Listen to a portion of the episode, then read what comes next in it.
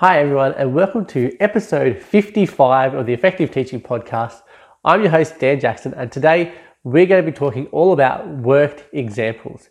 Now, if you want to access the video, the show notes, etc., for this episode, you can head over to teacherspd.net slash 55 to access anything that relates to this episode that's mentioned throughout the podcast.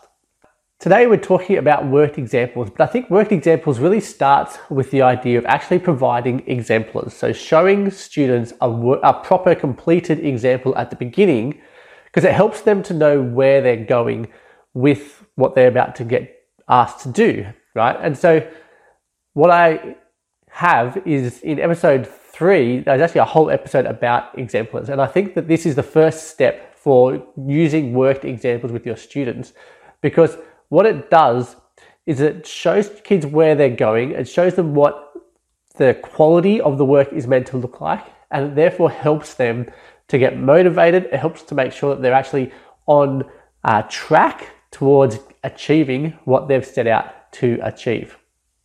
After you show completed examples, you then want to go through the worked examples with your class. And so here you're working through the whole thing with the class and showing them the process. So this is particularly easy for math, right? You think about math, often teachers would go through and show kids how to solve a problem, so kids show you how to you know, multiply fractions, for example, and then you would do that as a whole class on the board. And so I would say that you can do this for any subject, for any task, to show them what it looks like. It doesn't have to be on the board. It could be slides, it could be images, it could be you actually physically demonstrating stuff to your students. But you can do this for just about anything. Uh, the idea here is that you are going to focus on the process and not just on the end result because you're trying to actually teach kids the process of how to work out and get to the solution. And it's that process that is actually more important than the solution that they come up with. Not that you'd completely ditch the solution. The next thing you want to do is actually provide some partially worked examples to your students. And so here, what you would do is you would give them something that is essentially half done. So maybe some sentence starters if you're looking at primary school or even for high school students who are struggling with literacy, give them sentence starters to get them going. You might provide them the first paragraph of a big essay that they have to write or even giving them templates might work in this as well where you have multiple different sentence starters to help get them started and so that they know where they're going with what they're doing. And so here that whole partially worked example, or it might even be that you walk through half an example on the board and then you stop and you get the students to complete the rest of it. Or you go through half of what you were showing them before and you stop and you get the students to complete the rest of it. And so you're giving them a half completed task so that they can then do the next bit themselves. Or maybe you're going to show them the last bit and they're just going to do the first bit to get started. Once they've done that, the next thing I want to encourage you to do is actually get them to do stuff in pairs or in a small collaborative group where you're giving them the questions or the task and they are going to work on it together. Uh, but there's nothing here that's complete. You might still give them a template or something, but the idea here is that you're giving them a brand new question or a brand new task, but it's essentially the same. It's, in the same content area, it's in the same subject, it's applying it to the same kind of question. So it's very similar to the examples you've worked through with them. And now the students are going to work together. And so they still have each other to bounce stuff off, to help each other out, to make sure they go through the process correctly. And so that's the idea of that collaborative aspect. Once they've done that, then you think about doing some individual work. And so here the student is going to work on their own to do a new task that is again very similar.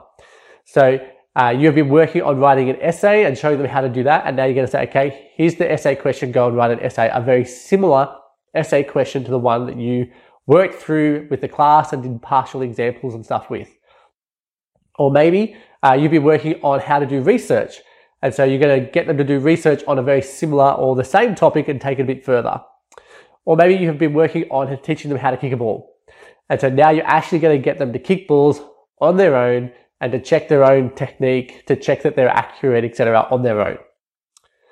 Now, if you want to take it a step further, one thing that I really like to promote with my students is the idea of the transfer of learning. And this is basically about finding the essentials to the task and allowing that to be transferred into another context. So, for example, you might be writing essays, but now you're actually going to get them to write a persuasive email to their boss complaining about the fact that they're being underpaid. And so they have to put together an email that is basically following the same essay type structure, but is persuasive to get that money. Or maybe uh, they've been doing research on a similar topic. Now you're going to give them a new topic to do research on. It can still be in your content area. It can still be related, but you're just going to get them. You know, if you're doing PDH, for example, on sport, maybe you've been doing some research into soccer and now you're going to get them to do research into basketball. And so still doing the same kind of things, finding the rules, maybe finding out how to modify those rules, what examples exist around the place, what are the different types of pathways for coaches. there's all kinds of stuff you can look at. But you're actually getting them to do research now on their own, but in a different area. It's not similar or the same to what you've just done with them. Uh, you could even do this with kicking. Right? In PE, I'm a PE teacher, teaching kids how to kick.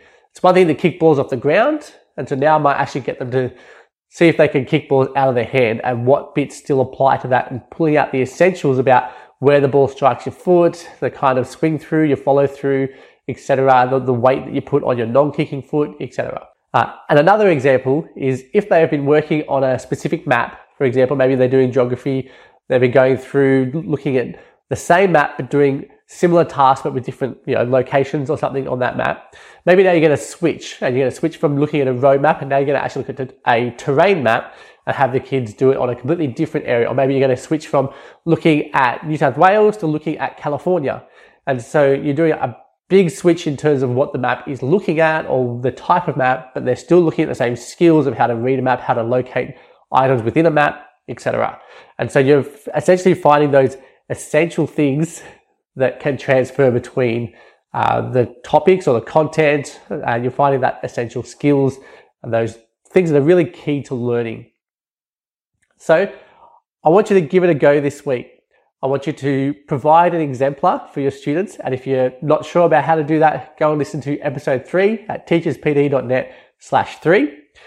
Work through an example with your class, then get them to go through a partially worked example as a class and then get them to work in pairs or in small groups doing their own stuff and then on their own before they actually look at transferring into a new context.